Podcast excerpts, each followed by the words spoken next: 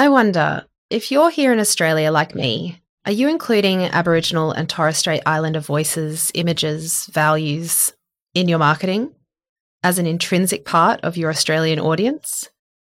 Today, I'm so excited that we're looking at digital marketing through an Indigenous lens with one of the nation's top creative agencies, Gilimbaa.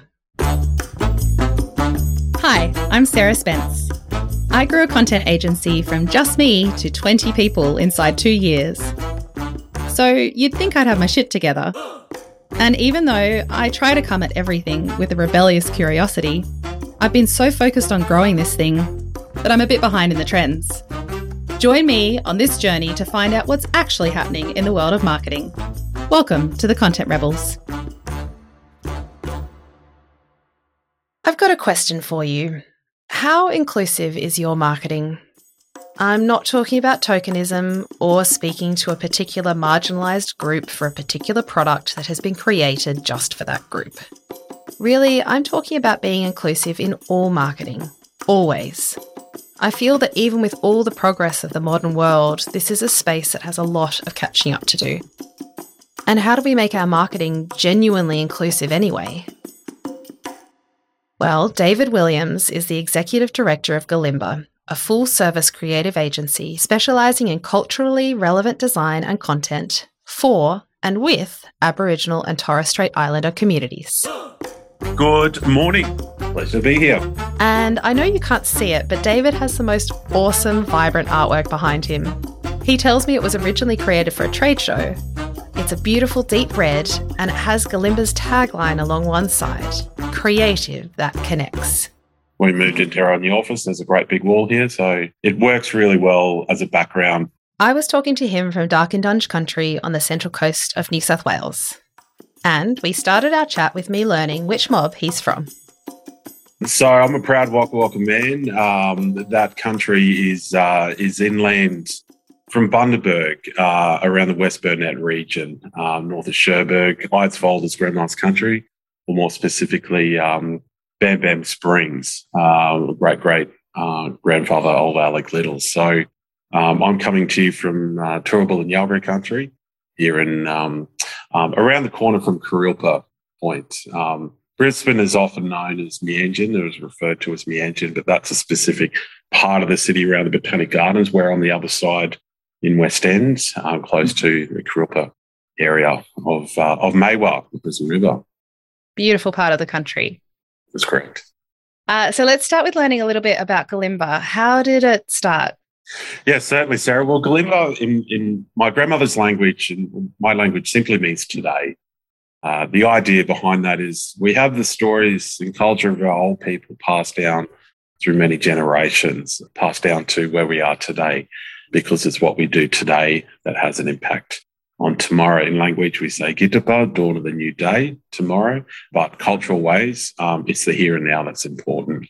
So we believe the power and process of storytelling and the role this has within communities. So as an Indigenous creative agency, we get to work with um, many great organisations around um, the country and also uh, internationally to uh, essentially use creativity as a, as a tool to help elevate those stories that allows, I guess, non-Indigenous Australians or the wider community um, through learning, learning, sharing, and celebrating First Nations culture. Amazing. And so, yeah, you're you're an agency that your your whole reason for being is to put that storytelling and collaboration at the forefront. What what does that actually look like from a day to day basis?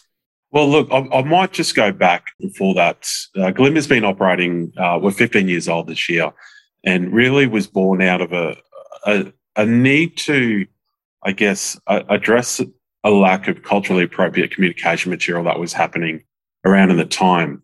A, a lot of organisations were on their early journeys of developing their reconciliation action plan. I, I believe the, the Reconciliation Australia RAP program started 2006, 2007. And um, in 2008, Kevin Rudd delivered his historic apology speech. And that really sparked a lot of conversation, both, you know, in boardrooms from an organization point of view. What are we doing? How can we, you know, best engage uh, with Aboriginal and Torres Strait Islander people, audiences, etc. And um, so it, it's an amazing trajectory seeing where it was back then to to where we are today. I think, you know, certainly the visibility of culture is happening a lot more. You know, we got a long way to go, but you know, the, the thing that certainly that I focus on is a big part of what what what I do and, and what we do at, at Gilimbaa is using that creativity as a tool to essentially start conversations and inform and celebrate the rich vibrancy that our First Nations people have in this country. What does it then mean for the Aboriginal Torres Strait Islander people to see themselves in in marketing and see themselves in, I guess, the the reconciliation action plan efforts that are real uh, of various organisations? Look, I think um, it's it's that age old thing. You can't be what you can't see. So I think uh, you know large organisations are really stepping up efforts to engage and have a presence of, of culture within their day to day business. Uh, one, one of the interesting things is that there's a real rise in the Aboriginal middle class. So you think about a market segment from a brand point of view and trying to reach out to various sectors. If an organisation isn't considering or doesn't have the Aboriginal market segment uh, in, uh, in front of mind or part of their their strategy, they're really losing out on you know a big part of you know potential audience and customers the census that was done back in uh, 2011, I think it was 2012, around then. Um, I don't, I can't quote the exact numbers, but say around um, bottom end of three percent. Um, on the, the recent census, I believe that's up to 3.8%. So you've actually got this um, this growing existence of of Aboriginal and Torres Strait Islander people within Australia. And certainly from a market segment point of view, it's a big opportunity for organizations and brands to think about how to communicate directly, you know, to Aboriginal and Torres Strait Islander potential customers. Okay, let's look at this together because it's so interesting, isn't it? There's a numbers argument there that David is talking about. The number of Aboriginal and Torres Strait Islander people in Australia is growing. And so is this emerging middle class. But I guess there's a moral argument too the one that says we should be inclusive in marketing, not just because it's a good business decision, but also because it's the right thing to do. And that led me to wonder how do we get it right? So I took the opportunity to ask David how do we approach marketing and do that in an inclusive way? What should brands be doing? That's a great question, Sarah, and something that um, I'm hoping that a lot of people can can take some points out of this discussion and implement that into their their kind of approach to this. I'll probably start with what not to do because it's something that that we find quite regularly. We had an example yesterday. Actually, we had a large, uh, a multinational. I won't say what industry it is because it'll probably make it too obvious. But uh, they approached us to do a pitch to um, to work on one of their products, and the way that they were asking questions and just kind of approaching it was was very much a this is a good opportunity for a smaller agency like us to work with a big brand like them. The nature of the conversation was very condescending and it was uh, quite disrespectful.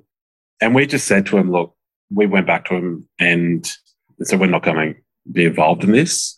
And we gave specific reasons around that because I think it's important that people can understand the value of what Aboriginal and Torres Strait Islander people have within the creative process. And it's not something that, you know, um, a, a, lot of people expect this stuff for free.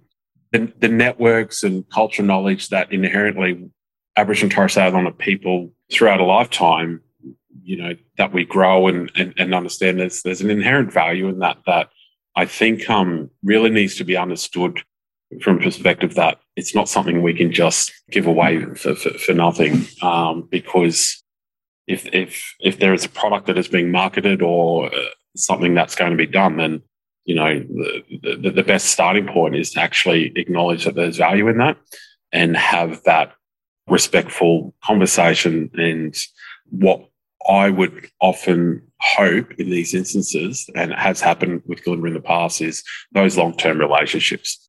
it's a two way learning process as well. Um, quite often, you know, we've had organizations approach us thinking that, you know, we're going to learn a lot more from them than what they are going from us. So we need to really hone in on the fact that it's a two way learning process. And, and, and it's great having those conversations with organizations that may be very green, uh, very early on in their, I guess, cultural competency. And by having those relationships, you know, you can grow that knowledge and grow that confidence. So, you know, our non-Indigenous, um, you know, clients and partners, you can really see them on that journey and, and really being more confident in engaging with Aboriginal and Torres Strait Islander people. And it's really, it really comes down to those relationships. And I can't stress that enough because we often get asked to, you know, run a process around, you know, creating something. But for us, it's about enabling our clients to become better informed and um, develop a level of competency that, you know, they are not relying on us for all of those steps of the way. Um, and that's really important. And I think we, we've seen some really good results of that with our clients that, you know, they've, they've really learned along the way. And and at the end of the day, they're not always going to get it right. And with that too, we're not always going to get it right. You're going to make mistakes along the way, but that's that's part of the journey and part of the process. So I think it really comes down to that respectful engagement. And I shared this at, at the content summit earlier in the year is where we've had organizations who ring us up out of the blue and they will ask, you know, if we can go in on them as part of a bid process or um, a panel submission, whatever it may be. But we've never heard of these organisations, and that's okay. But generally, we're expected to jump at that opportunity and say, "Yes, we'll we'll, we'll do all this," but it's always at the last minute, and and we always push back to that and say, "Well, you know, you need to." To, to do the homework and build those relationships earlier on because we're not going to jump through all these hoops just to you know, allow you to fulfill the criteria in this um, its mission.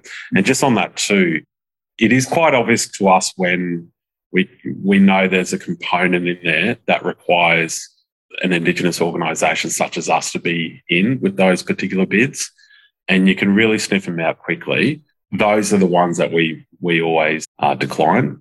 And we even had a um, one a couple of years ago where a large agency contacted us to be part of their bid, and and they were very um, it, it wasn't a very good good relationship to start with, and asked for you know the component for us to put in with that bid, and we asked them more questions, and and they they didn't include what we wanted in there, and they just went ahead with the submission anyway. But with your name still on it. That's right, and we contacted that organisation who they were submitting to, and just say, look, just a heads up, that this organisation has put our name on there and we haven't given permission for that. And sadly, that's that happens, but hopefully there's lessons that can be learned from that and that people will, you know, do the respectful thing next time. And I'm hearing, yeah, the, I mean, the, the best advice here is actually just to come at this topic with with respect and also you know absolutely no ego uh, in order to learn and to listen um, and also to come at it not as an afterthought. That's right. Not as, oh, crap, we better, you know, we better include First Nations voices. So quick, how can we do that? Instead, actually plan it in from the beginning and go, how can we? Yeah, I mean, and not only just because, sure, there's a growing segment of the population being the Aboriginal middle class, but also just because it's the right thing to do. That's right. And you touched on that before too, Sarah, ego. Um, you know, we've we've worked with many great agencies over the years, but it, it's interesting because with a lot of um, agencies out there, there's a lot of egos out there as well, and I think it's um, it's interesting when you might have a creative director or somebody within these agencies that have worked their way up in the top of their game, but when they're talking to us, if if they come to us with that same ego, it's it's not going to be a happy ending because uh, the reality is they can't do what they need to do without us. And and for for for those egos to be in the room often with the loudest voices, you know, it's it's a quick learning curve because they quickly understand that they need to close their mouth and open their ears. Because particularly from a community engagement point of view, you know, they're not going to care if they're the, the number one creative director in the in the country. You know, it's um it's just that respectful uh, understanding and approach that um, that will get the best results. Absolutely, I, I've talked a lot on this podcast with other people about ego in in marketing, and I I just don't I don't understand how there can be ego considering our our industry and and you know the people that we're we're trying to influence being you know audiences out there there everything changes so fast and it's changing all the time that if like i very much feel if i have even an you know an ounce of ego then i'm going to be falling behind because i'm going to feel you know satisfied that i know everything. But it is impossible to know everything. Uh, i just yeah and it's actually been part of i think part of our success is that we definitely don't have egos and we are happy to um, and in fact in, really invested in actually listening to our clients and who they are as humans not just we know we don't just see them with these giant dollar signs in our eyes. I mean it's interesting because um, from a cultural point of view you flip that on its head we can't do what we do without the support of our community. And and it's often a common thing you know amongst mob that if people are getting too big for their own shoes first people to pull you in the line, you know, is community. Um, and it's it's it's interesting because you you constantly need to check check in on that because you know we've been fortunate to have some great success, but it's it's to be able to approach it and be humble about that. Share the wins where where you can, but uh, it, it's important that yeah you approach it in the right way because yeah if you if you get a little bit too too big or that ego creeps in you know, it's our community, it's our family, it's our elders who are the ones who are going to pull you in line quick, smart. Yeah, absolutely. And I, I think as well, like it, it's good to celebrate success. Um, but ultimately, if you, you know, if you're not sharing it with that view of, uh, you know, in your case, it's the Indigenous community, but even, you know, whether it's team or clients or family or whomever, then you do have ego. If you're wanting to shout it from the rooftops because it's going to benefit you. Like yes that's exciting to do and it's okay but you've you've also got to just see it in the in the light of you know what that means for the people around you and how that benefits the people around you not just that kind of bigger picture. Sure. It's aligned to talk then about kind of tokenism versus genuine inclusion because I, I, from my perspective i feel like there is a lot of tokenism out there. There's you know you'd see perhaps like this beautiful background behind you but you'd, you'd perhaps see some licensed uh, you know aboriginal artwork or you'd see um, you know see aboriginal people as talent in advertisements or marketing of some kind. But how do you know when it's actually genuine inclusion and when it's tokenism? And can you guys can you sniff that out a mile away as well? Yeah look it, it's an interesting question sarah because as far as um, imparting that knowledge onto somebody else, it's really hard because I I can sniff it a mile away. But to be able to say, okay, Sarah, this is what you need to look out for, it's hard to explain that. I think um, you know, certainly, you know, brands out there who who have got really, I guess, good relationships, or there's there's very they're very transparent about how they've gone about this. And, you know, that's really important because it's not just going you know, into a community or an organization or or a group and just taking without any any kind of uh, respectful engagement there. And if that organization is not transparent about how they've come across doing that, you know, it's really it's really obvious. And and I think inherently, you know, uh, Aboriginal Torres Strait Islander art and, and you know a lot of our creative there's there's that deep story and connection and um, and if something's just gone out there without any of that background or explanation, it's really obvious as well. So it's something that we can certainly sniff out, and and I think too because we're all talking to each other as well. So if some, somebody's done something, we can, you know, it's it's often what we call the Murri Grapevine or the Koori Grapevine. That news travels really fast, and um, yeah, and, and generally, if it's done once incorrectly, it will often get back to that organization and they tend to not do that again.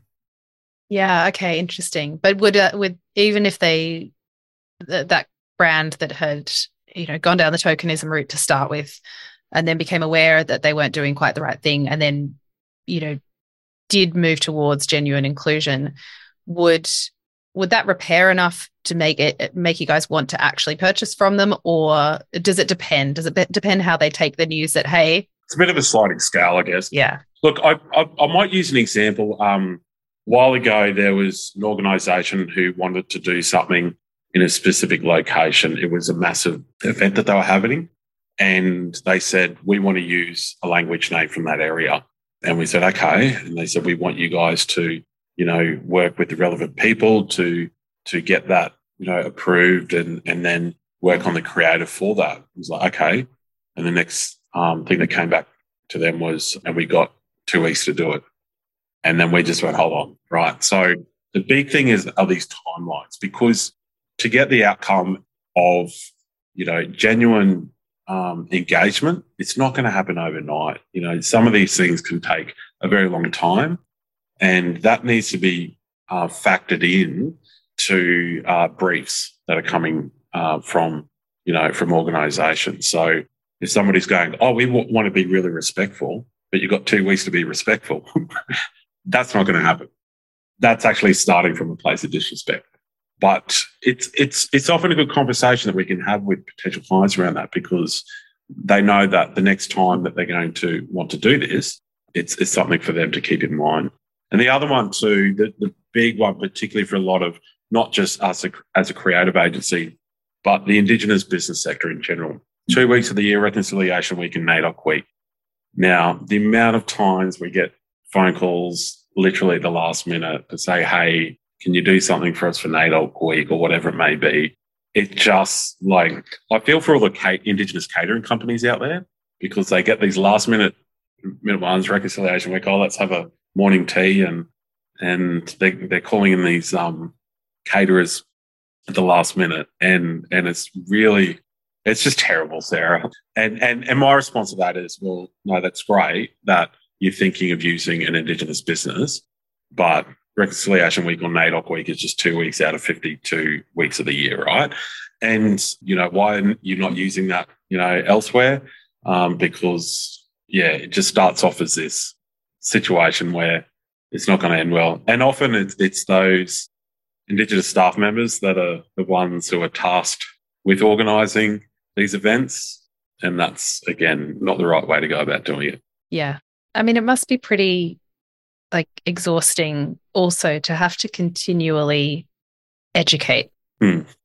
people. Yeah, look, I think you get you, you, you build a bit of a thick skin and get quite resilient around this, and also um, purposely avoid those situations where you know it's just going to be uh, heavy, like a cultural load that is just like the same conversations. And sometimes you can put up with it knowing that there's going to be a, a, positive outcome at the end of it. But sometimes it's just draining. I, I think you, you you learn how to navigate that space, uh, as I've I've been able to learn how to do that over the years. But you know, as we always say, it's a journey. We'll get there. I'm aware that obviously podcasting, what we're doing today, it's an oral storytelling medium, and I guess you could say that using traditional artwork as branded design is, you know, a similar idea. Uh, you know, in trying to not even just pay homage, but be respectful to the, the, the First Nations culture. But are these appropriate ways to combine digital technology and traditions from First Nations peoples, or again, is it is it is this just is it tokenism to even try and correlate the two? No, look, I think um, think about it from a point of view that you know we are culturally dynamic people. You know, our culture is not static; it doesn't sit just here; it evolves over time, and what I mean by that is we're using the tools and technology around us to tell story. You know, we're telling traditional stories from many thousands of years ago to, you know, current stories, but they can be executed in a wide range of different ways. You know, it's not just about crushed up ochre on on on bark or or you know that's that's evolved into acrylic on canvas and all these these different mediums. I mean, my canvas is um is the Adobe Creative Suite in a Wacom tablet. Um, you know, that's not something that was happening in my ancestors' days, but it doesn't differentiate, you know, that story that's being told. It's just a different execution and utilizing the tools that are around us. And I guess, you know, the influences that happen along the way. Uh, if I look to the, the music genre, for example, where, you know, hip hop is really being used from, you know, very many First Nations musicians as a way to tell their stories and something that cuts through. Um, and you can, it, it, it's amazing when you see, you know, that idea or that story evolve into something that's just completely different to what people expect you know, it's, it's, a pretty exciting thing. It was probably earlier on in the Gilimbaa days where we we've had people saying, well, you know, your artwork isn't is an artwork, it's graphic design. And, you know, that's when you're having that conversation around using all these different anecdotes to explain that, you know, my computer is my canvas. In the early days, I was, and I still do, um, you know, ink, ink on paper and from time to time. And and use acrylic, but um, majority of my work is all done on on computer. But just because it's on computer it doesn't mean that it's any less applicable from a from an Indigenous art perspective. I've never thought about the fact that, uh, and I think obviously you know far better than me, but in Aboriginal Indigenous culture is uh, is so commoditized. That's that tokenism side of it, right? You know, and it's it's I guess, exported as a vision of Australia and all of that kind of stuff. But I've never even thought about the fact that, of course, like every culture, it does it does progress and grow and change and evolve. What what are the hallmarks of modern Aboriginal and Torres Strait Islander culture? Well, I guess uh, modern Aboriginal culture is just Aboriginal culture. You know, I don't think there's anything around you know traditional or modern because you think about what it was 5,000 years ago, would you be saying the same thing back then? You know, it's, it's 60,000 years, you know, 5,000 years ago, would you be calling it modern? It comes back to, you know, the Gilimbaa's, the today is the here and now. And that's the important thing, right? Because it's, it's, it's that, it's that time and moment where we, we, we, we have our story and it's what we are doing, you know, Gilimbaa today, you know, for tomorrow. So I think um, I, I don't think you can really try to, yeah, label it as modern and traditional. I just see it as, as who we are today. We have the stories of our old people. We have the culture that we've, you know, that, that's been passed down and that we learn um, because then, you know, it's what we do today for that next generation, you know, people of tomorrow. Oh, hold up. Okay, important.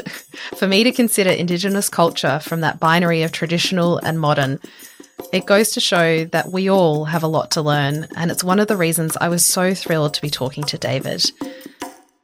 And when he explains that modern Aboriginal culture is just Aboriginal culture, it's sort of a no brainer and a lightning bolt moment all at the same time. It makes me realise how much we could all continue to learn from creative agencies like Gilimbaa. So let's find out more about the work David and his team does and how that's changed over the last 15 years. So uh, where we started off was was more around graphic design and artwork. So we would have clients who would come to us and say, "Can you design a brochure to, to stop people smoking?" Right? It was evident pretty quickly to know that there's a whole big piece of work here. You know, from from the strategy, you know, start to finish, the research, evaluation, all those components to inform that that brochure, whatever it ends up being, and even if it's if it needs to be something else, um, that strategy will inform that. That um, you know, really embedding that into you know our process as an organisation, and um, you know, like all agencies, we, we go up in numbers in terms of headcount and go down, and and we're at a good size now where you know we can pull in um, the right people at the right time, whether it be you know uh, a film production that um, that is part of an overall campaign or researchers or whatever it may be that is there's an important part of delivering that work to the client. But i guess it's um it's really involved in terms of just you know instead of just doing this one design component it's actually you know a full full um full suite of creative services. And we've got some great digital partners as well. You know a lot of our artworks are now being animated uh, so we've got a great digital partner who we work with that um, that you know they really understand how we work and, and vice versa. So you know when we're when we're bringing these artworks to life, they're done in a way that is going to be quite impactful for our clients and audiences and really evolving how we tell those stories as well. And, and I guess animation is just one really good example of that. Yeah, for sure. Do you do you find it easy to because it sounds like you you approach things from a similar perspective to we do in that it's all about it's about the ideas. It's you know we we started as a copywriting agency you know or copywriting freelancing and then agency of basically being able to take briefs and and create some stuff.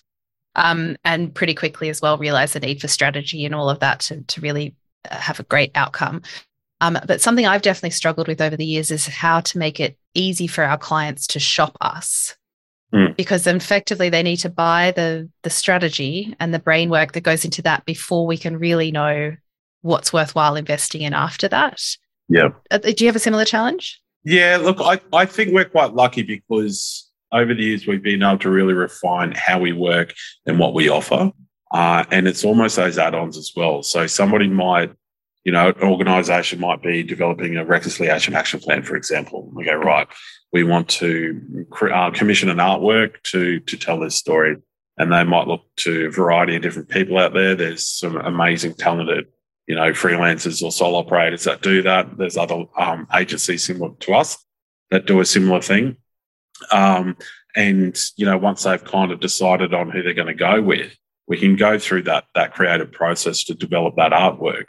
And it's interesting when we present that artwork to a client, we do it in a very staged approach where we we we tell that story and and um, execute that narrative with the visual components of what that artwork is. And often our clients will say, "Oh, wow, that's really great.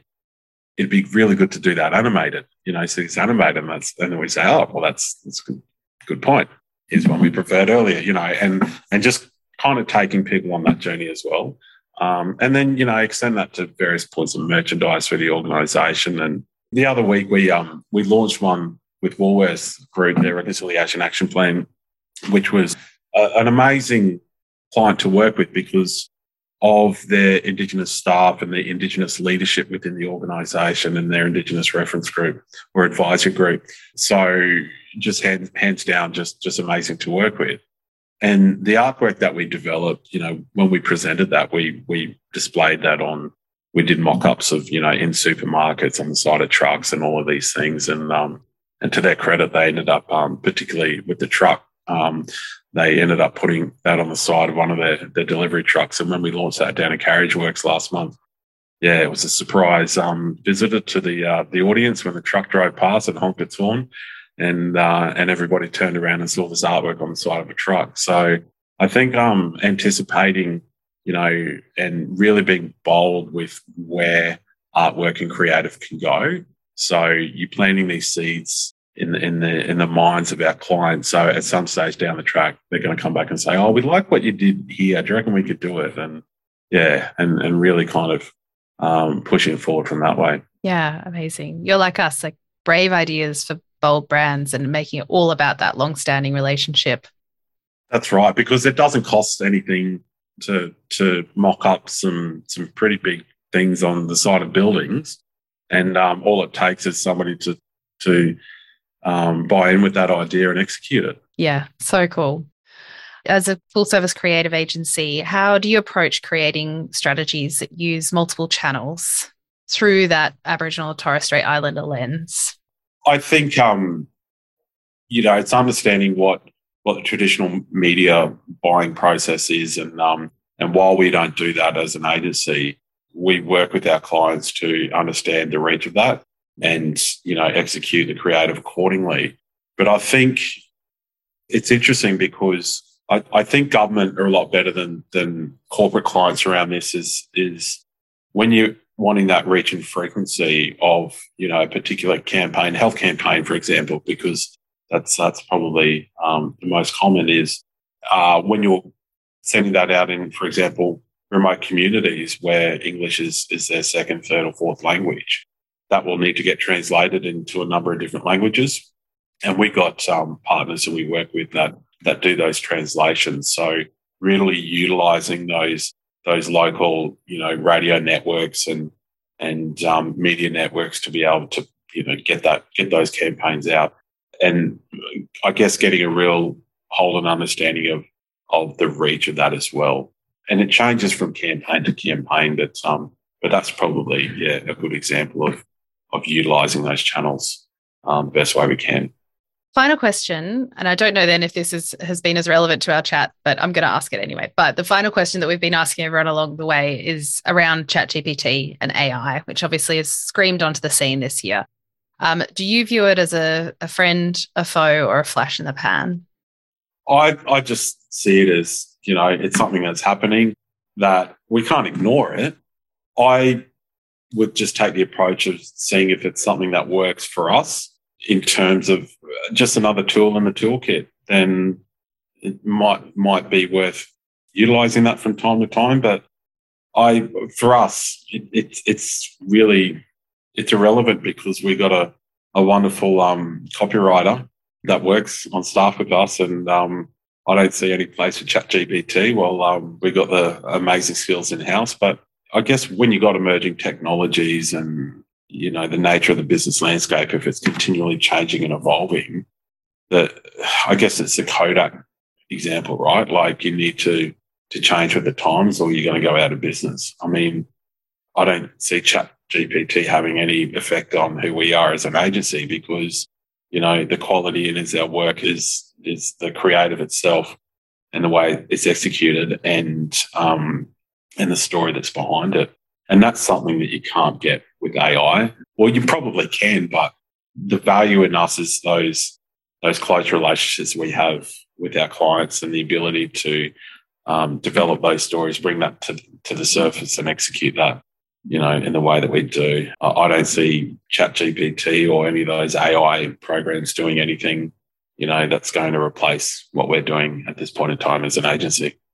No, I hear you. I think um, I, I do worry as well, uh, though. With with it, I mean, there's lots of things to to worry about, as lots of as well as lots of good things to celebrate about it. But you know, ChatGPT, for instance, the language model that it draws any response from is uh, equivalent to a, a one human's reading a thousand pages a day for four thousand years. Mm. Right. And so I think that's a you know massive language corpus of of text and information that it's been trained on, but just what voices are absent from that and therefore what is that inherent bias and how are we ever going to be able to solve that bias uh, whether that be racial bias or you know see indigenous bias because we have not been profiling and publishing indigenous voices to the same level as white voices for obviously forever.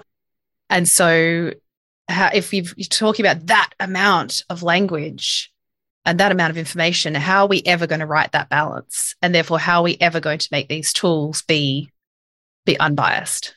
I don't I don't know how that would ever happen.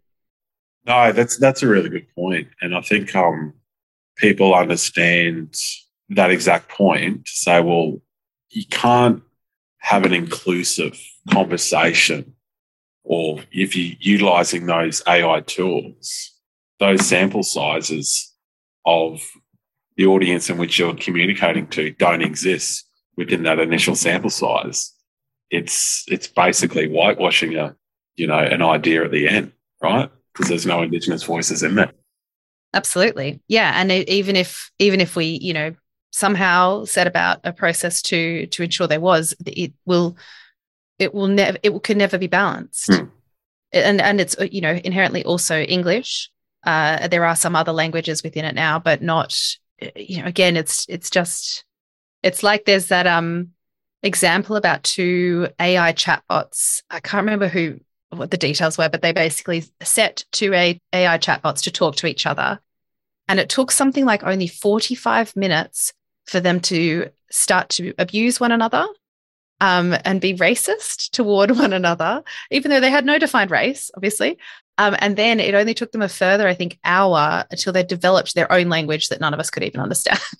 That's incredible. Wow. Yeah. And it's interesting that that race perspective because obviously it's a learned behavior. You know, the the thing that's often said is people aren't born racist. It's the environment in which they learn that that I guess starts to make racist people racist, right? So if you've got an AI chat what thing happening, that sample size is coming from, you know, something that it's obviously, yeah, happened along the way that people default to these racist interaction, which is, I think that's just a, that's mind blowing, a real eye opener.